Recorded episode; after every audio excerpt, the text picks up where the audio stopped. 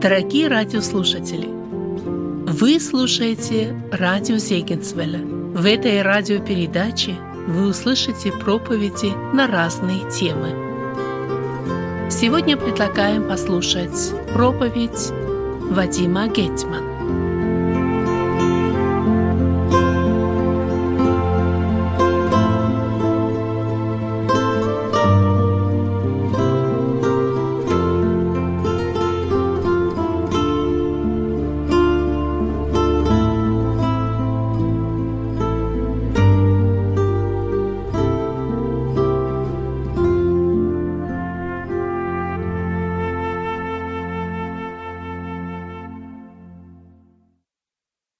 Братья и сестры, я бывал в тех церквах, где действительно вот есть э, церковное пение, и вся церковь поет, 400 э, иногда человек, причем по голосам поет, но без сопровождения.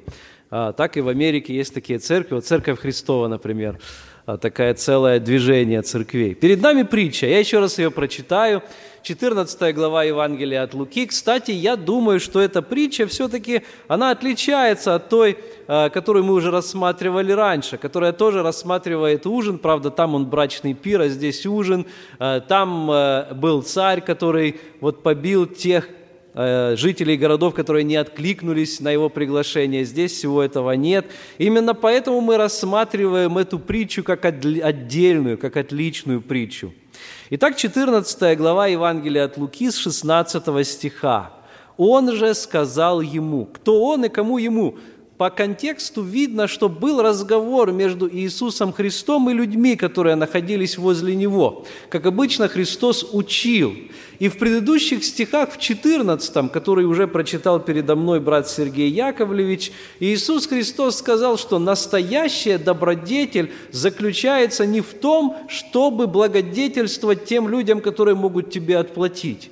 Потому что и язычники так делают, так у них принято. Мы приглашаем в гости тех, э, кому потом пойдем в гости. Это даже бывает странно, когда нас потом не пригласят мы как-то чувствуем, что это должно само по себе последовать. А Христос говорит, для того, чтобы вы имели настоящую награду на небесах, удивительная мысль, которой мы не всегда следуем. Так вот, для того, чтобы сделать это по-божьему, пригласите на ваш ужин тех, которые никогда вам не отплатят. То есть послужите тем людям, которым некуда вас пригласить. Может быть, это будут бездомные, хромые, слепые, увечные, бедные, несчастные люди. Я уверен, что мы занимаемся этим тогда, когда, в частности, хоть и немножко, но тем не менее кое-что делаем для тех, кто находится в Мексике, для тех, кто находится в Украине, да и даже для тех, кто находится здесь, Здесь тоже есть люди обездоленные, хотя их, наверное, меньше, чем в других странах.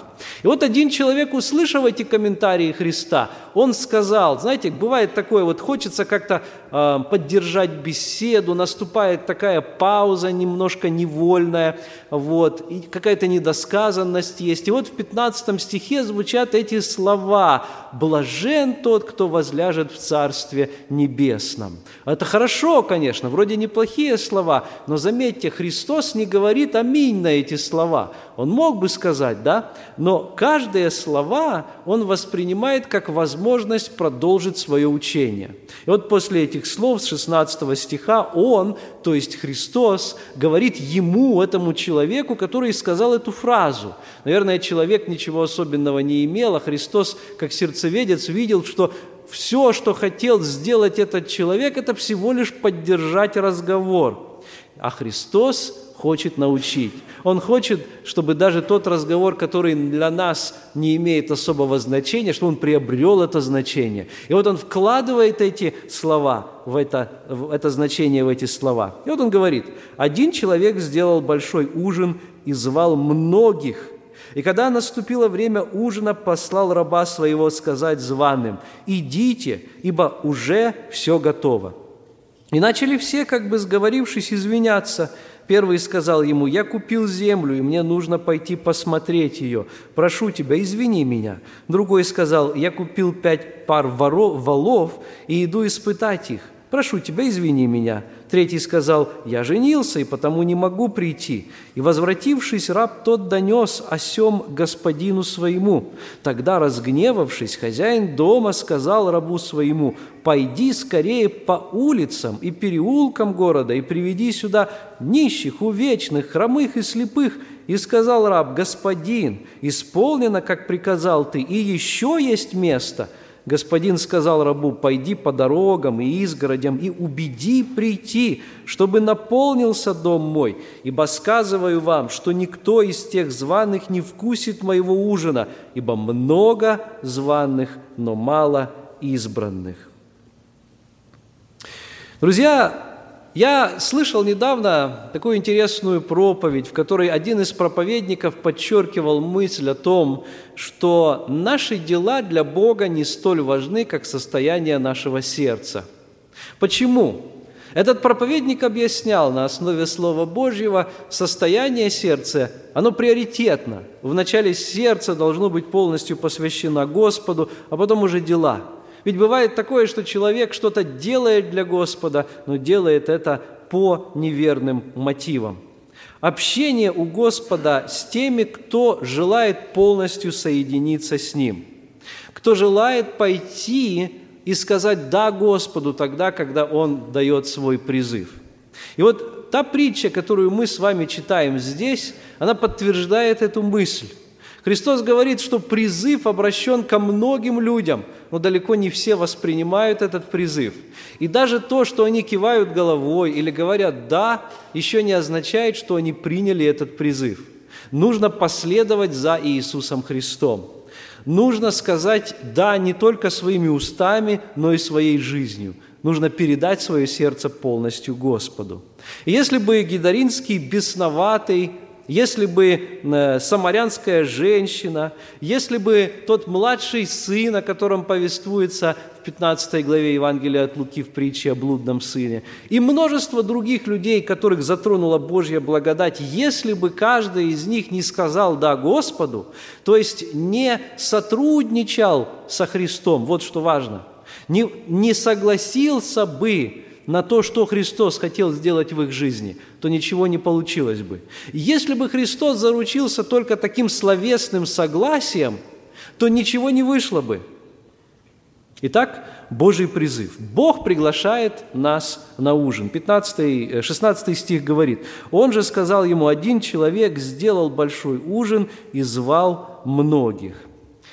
Как уже правильно сказал Сергей Яковлевич, ужин трудно найти, а вот трапеза брак Агнца, пир, все это, в общем-то, синонимы, это слова с схожим значением, и мы находим, что много раз в Писании говорится о трапезе. Вот помните в Ветхом Завете, когда э, израильский народ шел по пустыне, и Бог хотел с ними иметь общение – то написано, они ели и пили пред Господом. Когда были праздники Господни, и Господь устанавливал эти праздники, ну, можно было бы разными вещами заниматься на этих праздниках. И там были и жертвоприношения, и веселье, и различная э, музыка там звучала, молитвы звучали, было торжественное собрание, но обязательно была трапеза. Практически все жертвы Ветхого Завета были связаны с трапезой – и мы задаем вопрос, почему? Не потому ли, что даже сегодня, когда с нами желает встретиться какой-то человек, и эта встреча очень важная, она происходит за трапезой. Не потому ли и сегодня, когда нам нужно с кем-то встретиться, или кто-то приходит в наш дом, мы усаживаем этого человека за стол, и потом только, когда он, знаете, говорит, нет, я сегодня уже обедал или ужинал, и повторить это только несколько раз, мы, ну ладно, говорим, пойдем поговорим с тобой в другом месте. Не потому ли, что самые важные встречи и сегодня мы назначаем в тех местах, где проходят эти трапезы, даже в тихих ресторанах люди встречаются для того, чтобы обсудить какие-то важные вещи, контракты, например, которые они будут подписывать. И вот здесь Господь говорит о трапезе. Он говорит об этом как о месте встречи.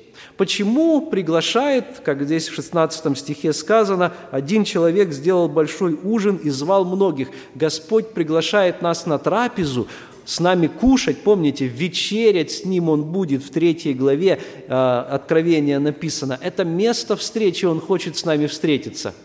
Трапеза – это также место общения. Трапеза – это место Божьей заботы – Вот, э, например, сегодня была у нас вечеря Господня, и мы очень часто думаем о вечере Господнем как о нашем служении. И действительно, мы выполняем Божью заповедь. Но мы забываем о том, что это Божья трапеза, в которой сам Христос служит нам. Потому что сам Он по нашей молитве преобразует хлеб и вино в символические тело и кровь Иисуса Христа. И Он дает нам возможность воспринять себя через эту трапезу – так же будет и на небесах, когда Он сам на браке Агнца будет нашим, нашим слугой, потому что мы знаем, что Он дарует нам все эти дары. Все эти дары происходят от Него. И поэтому, несмотря на то, что там будет множество и других слуг, основной, от кого все это будет исходить, будет наш Господь. И поэтому трапеза здесь не что иное, как символ Божьего Царства. Вот обед или трапеза или пир брака Агнца, они все представляют этот великий символ Божьего Царства, так же, как мы с вами, когда мы приходим с вами на брачный пир, и нас усаживают, и мы берем свое место, и мы ожидаем, что нам будут сейчас прислуживать, и нам будет хорошо, и мы попробуем разные виды пищи, и мы пообщаемся с нашими друзьями, и мы что-то интересное услышим, мы веселимся и отдыхаем. И вот то же самое создал Господь для каждого – и здесь эти люди названы многими, и они названы зваными. И им было выписано, было выдано это приглашение на эту трапезу. Что же произошло дальше? В 17 стихе мы читаем, «И когда наступило время ужина, послал раба своего сказать званым, «Идите, ибо уже все готово». Может быть, у вас тоже были такие ситуации, когда кто-то вам звонит, может быть, это даже ваш знакомый. И у меня было такое, вот я директор школы, и мне иногда кто-то звонит из какой-нибудь компании. И я знаю, что у меня уже какие-то личные отношения с этим человеком, э, что-то мы купили, какие-то учебники у него. И вот он звонит, говорит, слушай, ты не против, я у тебя буду такого-то числа, и мы пойдем на обед. И я хочу представить какой-то новый продукт. Я посмотрю по календарю, так это еще три месяца целых ждать. Ну, конечно, это ж не завтра, правда? Записал в календарь, а иногда даже и забыл записать в календарь. И потом за три дня или за два дня я получаю новый звонок. Ну что, как там насчет обеда? Я в ваших краях, помните, мы беседовали с вами? Ой, да я ж просто из вежливости сказал, что я с вами хочу пообедать. Я ж не думал, что это будет. А у меня сколько дел разных. Да мне же некогда. И начинаешь думать, как оправдаться. Начинаешь думать, что бы сказать этому человеку, чтобы его не обидеть, но чтобы он, простите за прямоту, от тебя что? Отстал, да? Вот примерно то же самое происходит и в этой притче. Но проблема в том, что это не просто сейлсмен к нам стучится, проблема в том, что это сам Господь. Я хочу обратить наше внимание на то, что в 16 стихе, как уже было сказано, вот это приглашение, оно выписано многим людям. Многие люди были включены в число тех людей, которые были зваными. Это были самые разные люди. Более того, здесь написано, что здесь сам Господин для того, чтобы напомнить об этой важной встрече, Он послал своего раба. Вам это не напоминает то, что Бог Отец послал в этот мир своего Сына Иисуса Христа для того, чтобы каждый услышал приглашение на брак Агнца – Итак, мы с вами посмотрели на то, какое приглашение было выписано, что никто не был обделен, что всем было дано то, что по-английски мы называем advanced notice, то есть всем заранее было сообщено об этом, и еще было дано дополнительное напоминание. А теперь, что же люди сделали с этим приглашением? 18 стих. «И начали все, как бы сговорившись, извиняться». То есть это то, что называется оправдание – причем эти люди были очень искусными в том, какими оправданиями они пользовались. Я не склонен не доверять этим людям. Я не склонен думать, что их оправдания были неправдивыми. Я не думаю, что они их придумывали. Я думаю, что все, о чем они говорили, было правдой. Хотя, если мы призадумываемся над каждым из этих оправданий, мы с вами обнаружим, что какие-то они нелогичные – ну вот посмотрите, во второй половине 18 стиха первое из этих оправданий звучит. Первый сказал ему, я купил землю, и мне нужно пойти посмотреть ее. Замечаете, да? Если ты купил землю, и ты ее не видел совершенно, как ты ее мог купить? Но ты уже купил ее, ты уже приобрел. Прошу тебя, извини меня. Но здесь более глубокий смысл. Речь-то идет о том, что Господь предлагает нам свое царство. А что такое царство? Если вы откроете библейский словарь, там будет такое определение Божьему царству или вообще слову царство. Царство – это та территория, над которой властен царь, да? Итак, царство. Что такое царство? Царство – это та территория, над которой властен царь. Божье царство, соответственно, это та территория, над которой кто властен? Бог, потому что Он является там царем. И вот этот человек говорит, ты знаешь, Господи, у меня есть та земля, над которой властен кто? Я. Я купил эту землю. У меня есть более важная земля, чем ты мне предлагаешь. Я строю свое царство, и я хочу быть в этом царстве – я очень благодарен тебе за твое приглашение. Заметьте, каждый из этих людей очень вежливо отказывается от приглашения царя. Никто грубо не поступает, в отличие от той притчи второй, да, или второго варианта этой притчи, как бы мы ни рассматривали ее. Вот сегодня Сергей Яковлевич прочитал, помните, да, что в той притче они даже там избили рабов, убили сына. Здесь этого всего не происходит. Они все очень вежливо отказываются – мне некогда на Божье царство, говорит этот человек, у меня есть свое царство. Сегодня у множества людей есть нечто, что очень хорошо подходит под это определение. Сегодня много раз тогда, когда приходится сталкиваться с недостатком работников на Божьей Ниве, ты звонишь одному человеку и узнаешь, что он работает. Но тогда, когда ты узнаешь это от десяти человек или от пятнадцати, ты начинаешь настораживаться – Тогда, когда это оправдание звучит уже не одно воскресенье, не одну неделю и не один месяц, ты начинаешь настораживаться. Потому что бизнес и работу можно использовать по-разному.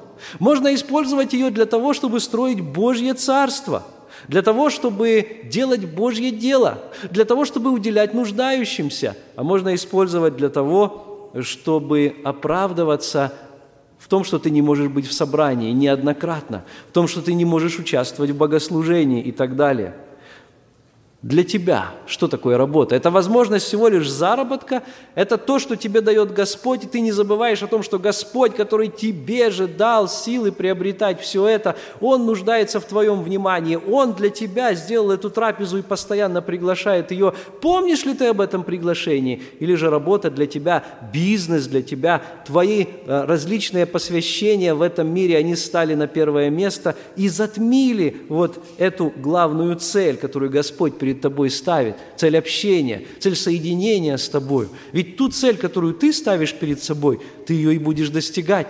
Тот человек, который будет брать себе овертайм, он будет находить причины и возможности, почему это необходимо, и находить все новые и новые оправдания. 19 стих – там звучит еще одно оправдание, второе в этом списке. Написано, другой сказал, я купил пять пар валов и иду испытать их. Прошу тебя, извини меня.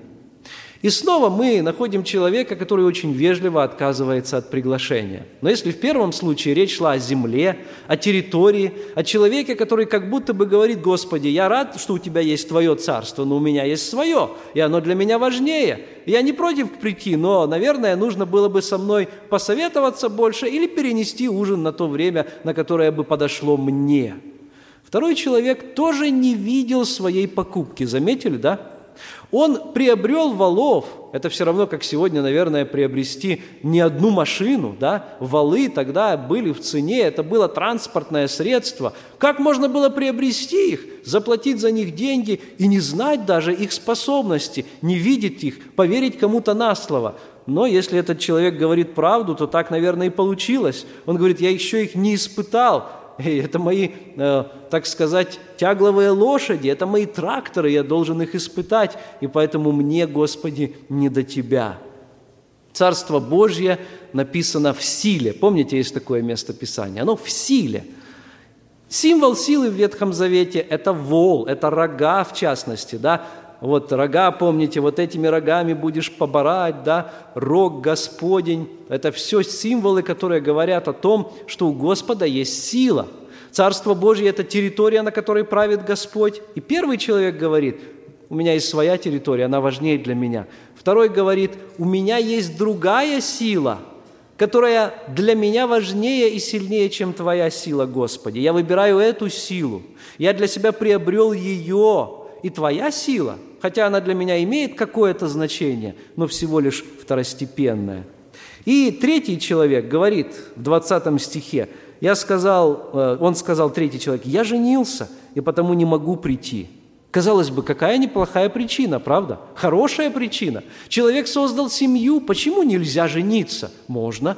Но почему нельзя использовать даже семью как оправдание тому, чтобы не участвовать в деле Господнем? Тому, чтобы не участвовать в общении, не бывать на собрании, тому, чтобы не делать вот личных встреч с Господом ежедневно – Потому что мы уже с вами говорили, что Господь, когда призывает нас на трапезу, Он призывает нас к общению с собой. И Он не хочет делить этого общения ни с кем. Он говорит, я хочу, чтобы я был первым в твоем общении, чтобы все свои горести и печали ты поведал прежде всего мне – чтобы я был твоим главным сердечным другом, а потом уже все остальные. На втором уже месте будет твой супруг или твоя супруга, потом твои дети и так далее. Но вначале я. А этот человек, как мы замечаем, у меня, говорит он, другой вид общения есть. Этот вид общения, несмотря на то, что он даже установлен Богом, но у этого человека переставлены приоритеты.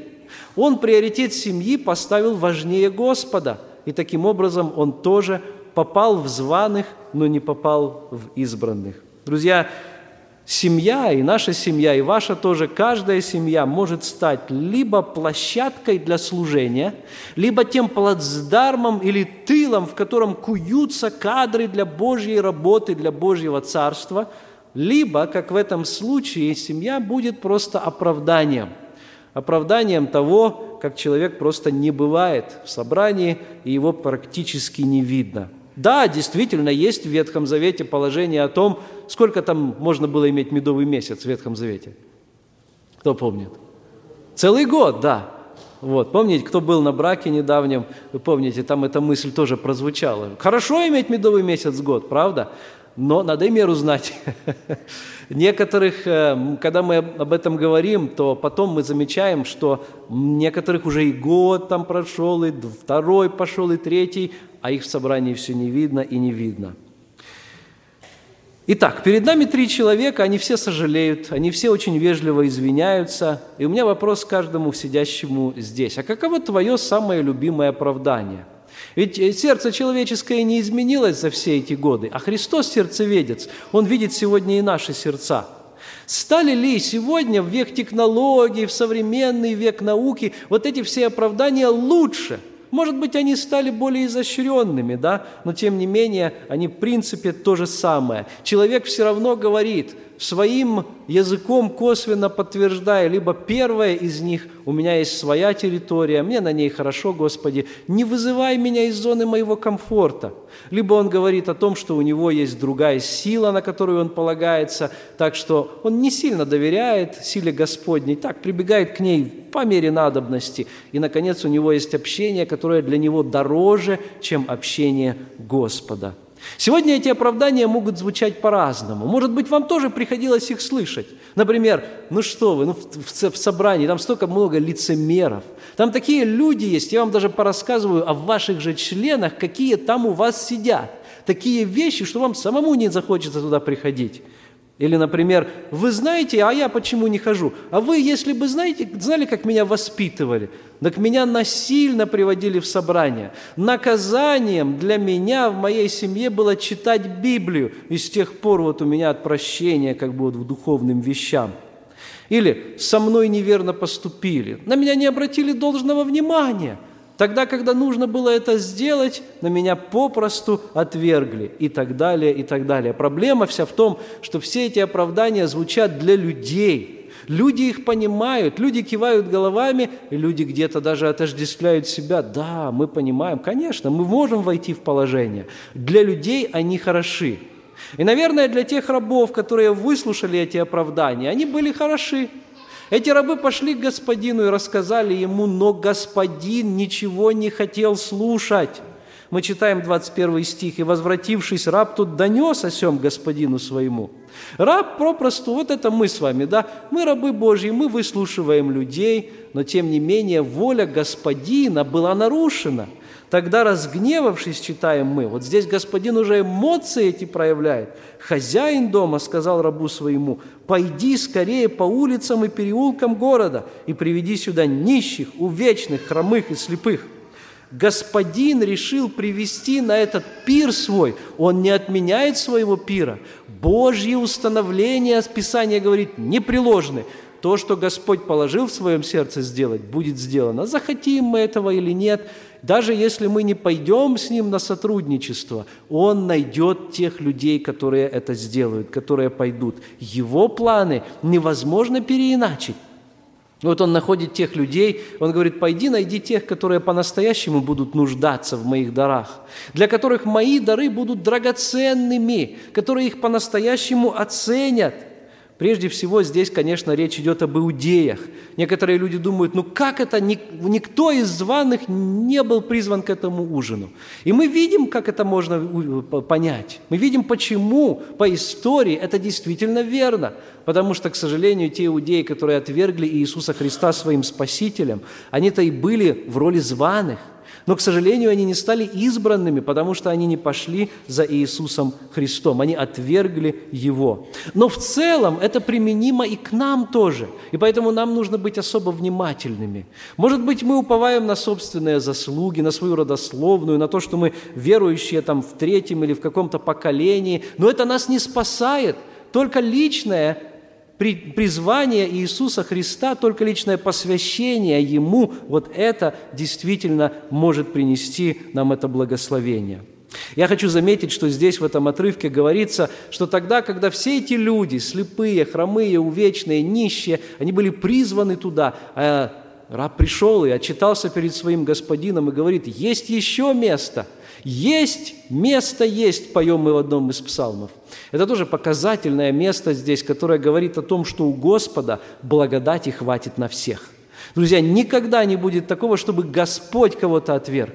Только человек может это сделать. И именно поэтому мы умоляем, мы упрашиваем, мы беседуем, мы от имени Господня, от имени Христова просим – примиритесь с Богом. Так делали апостолы, так и мы продолжаем делать. У Господа вот эта программа не изменилась, у Него есть место еще, у Него много места. И в конце концов, великое разочарование множества людей будет заключаться в том, что им покажут, вот твое место. Здесь мог бы быть ты. Вот здесь место на пире брачном, ты мог бы его занимать. Здесь место в книге жизни, и оно пустое, потому что там могло бы быть вписано твое имя. Только люди, они не желают принять. И поэтому я думаю, что здесь эти слова были произнесены с великой грустью. Никто из званных не вкусил от этого ужина. Братья и сестры, я думаю, все вы согласитесь, что сегодня у нас нет неверующих людей. Мы уже не живем с вами, как э, каких-нибудь 20, 30, 50 лет назад в атеистическом обществе, которое на нас давит. Большинство людей вокруг нас все-таки верующие. И даже среди американцев, которые во многом отступают от Бога, очень трудно по-прежнему найти человека, который бы полностью его отрицал.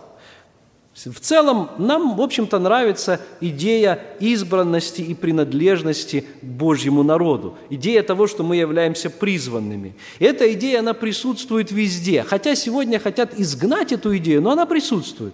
Посмотрите, наши деньги, которыми мы пользуемся здесь, там на обратной стороне написано, что мы все что делаем? Верим в Бога. In God we trust. Действительно, на американских долларах, на любом и на единице, и на сотне, везде написана эта фраза. Вокруг нас множество верующих семей, нас окружают христианские символы, которые, по крайней мере, в некоторых местах еще сохраняются. Так вот, друзья мои, хорошая вера или хорошая церковь – это очень хорошо. Но потом звучат вот эти фатальные слова – а не хотели бы и вы прийти? Вот это приглашение. Тогда, когда мы, например, рассказываем людям о том, что происходит в нашей церкви, Очень часто люди говорят, как прекрасно, как хорошо, слушайте, великолепно.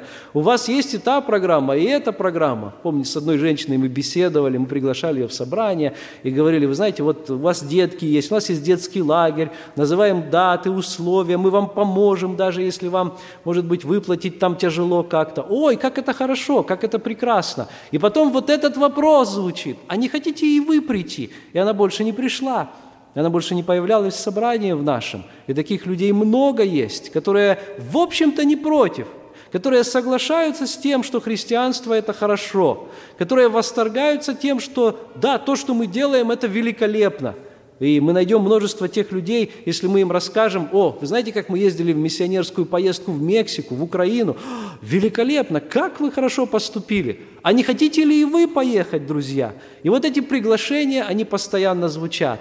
И они звучат и для нас тоже сегодня.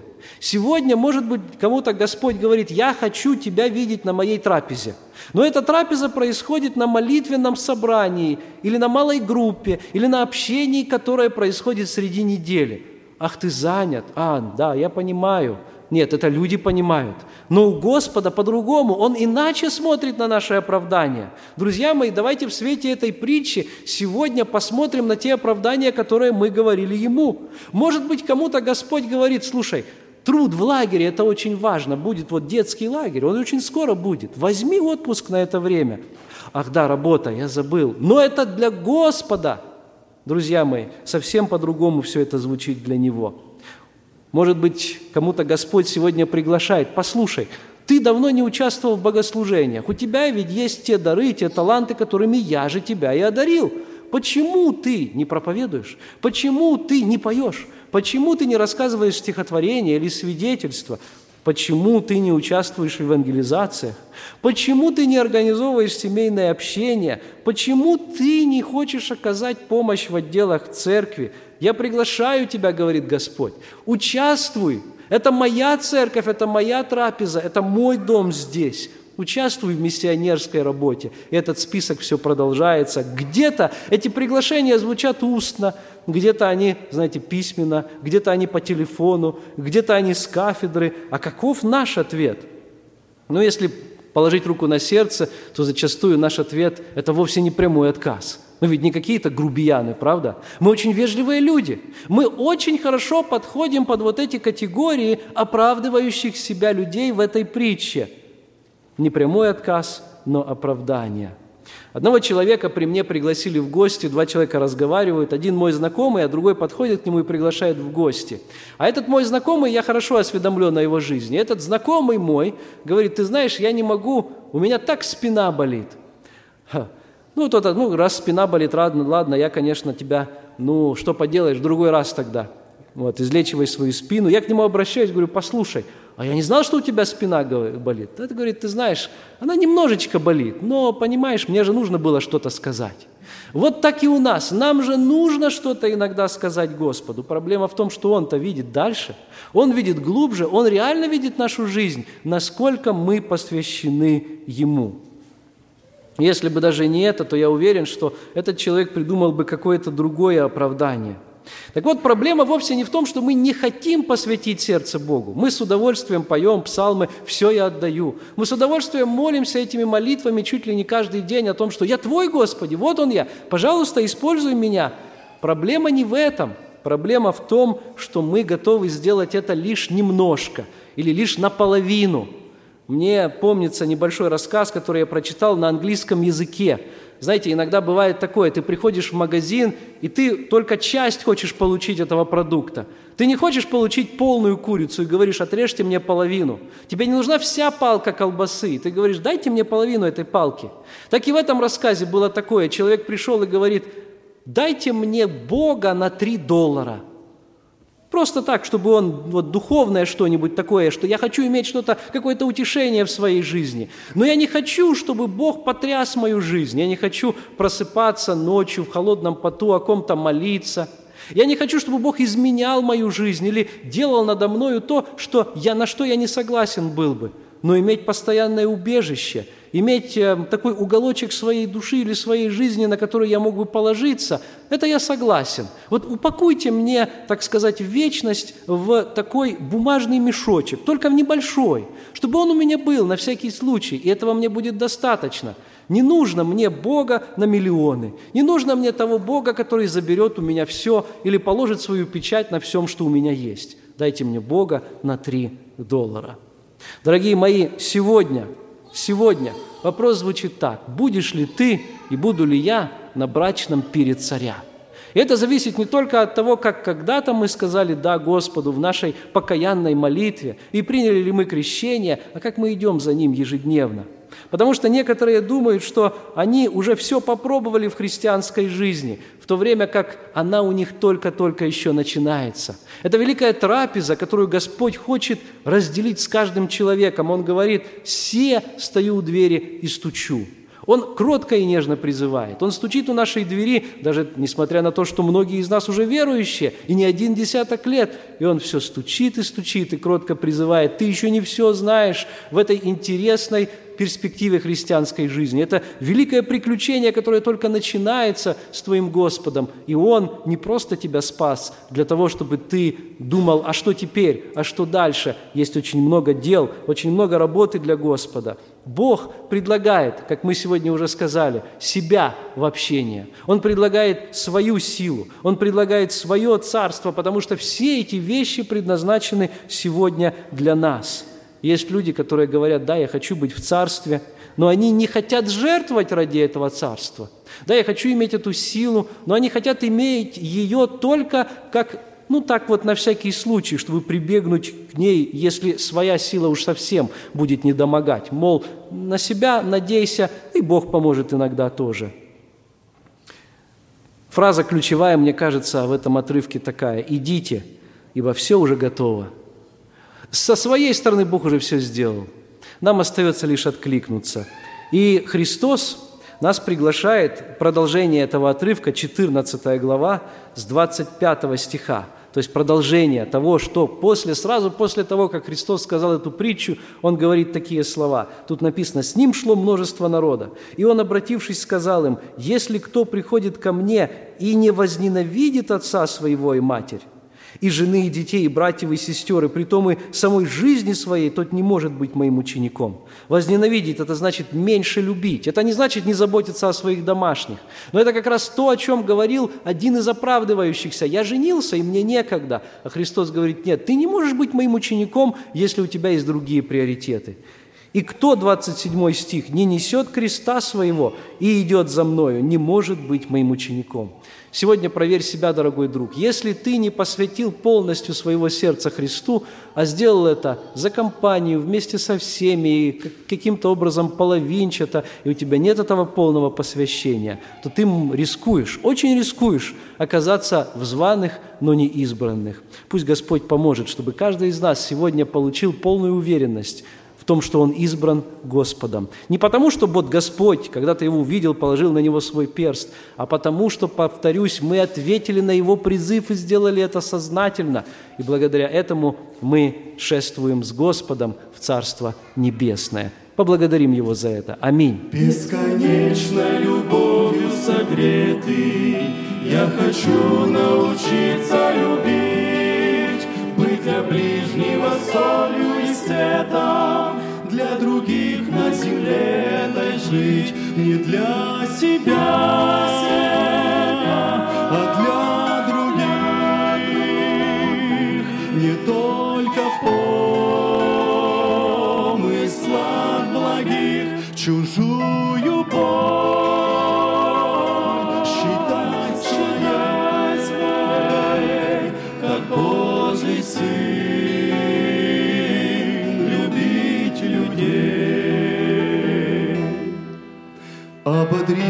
огорченного брата, утомленному руку подать, к совершенству стремиться не к злату, сироту и вдову защищать не для себя, себя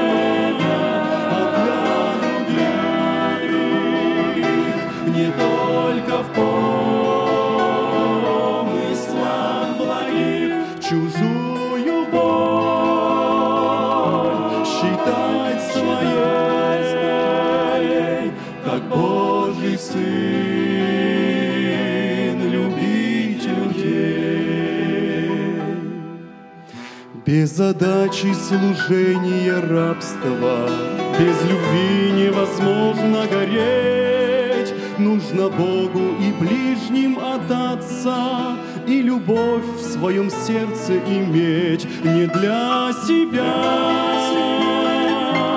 а для других, не только в помыслах благих, чужую боль считать своей, как Божий Сын, любить людей.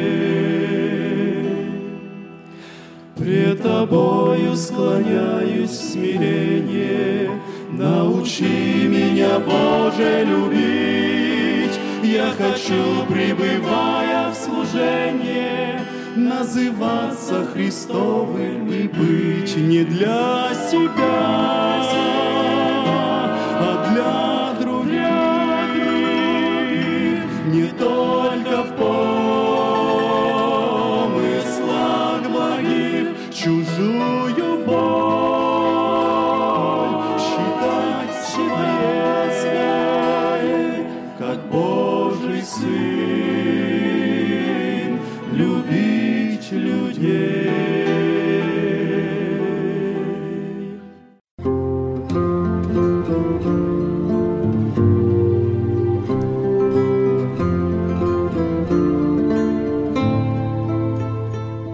слушали радио Зейкинсвелля «Волна благословения», город Детмалт, Германия.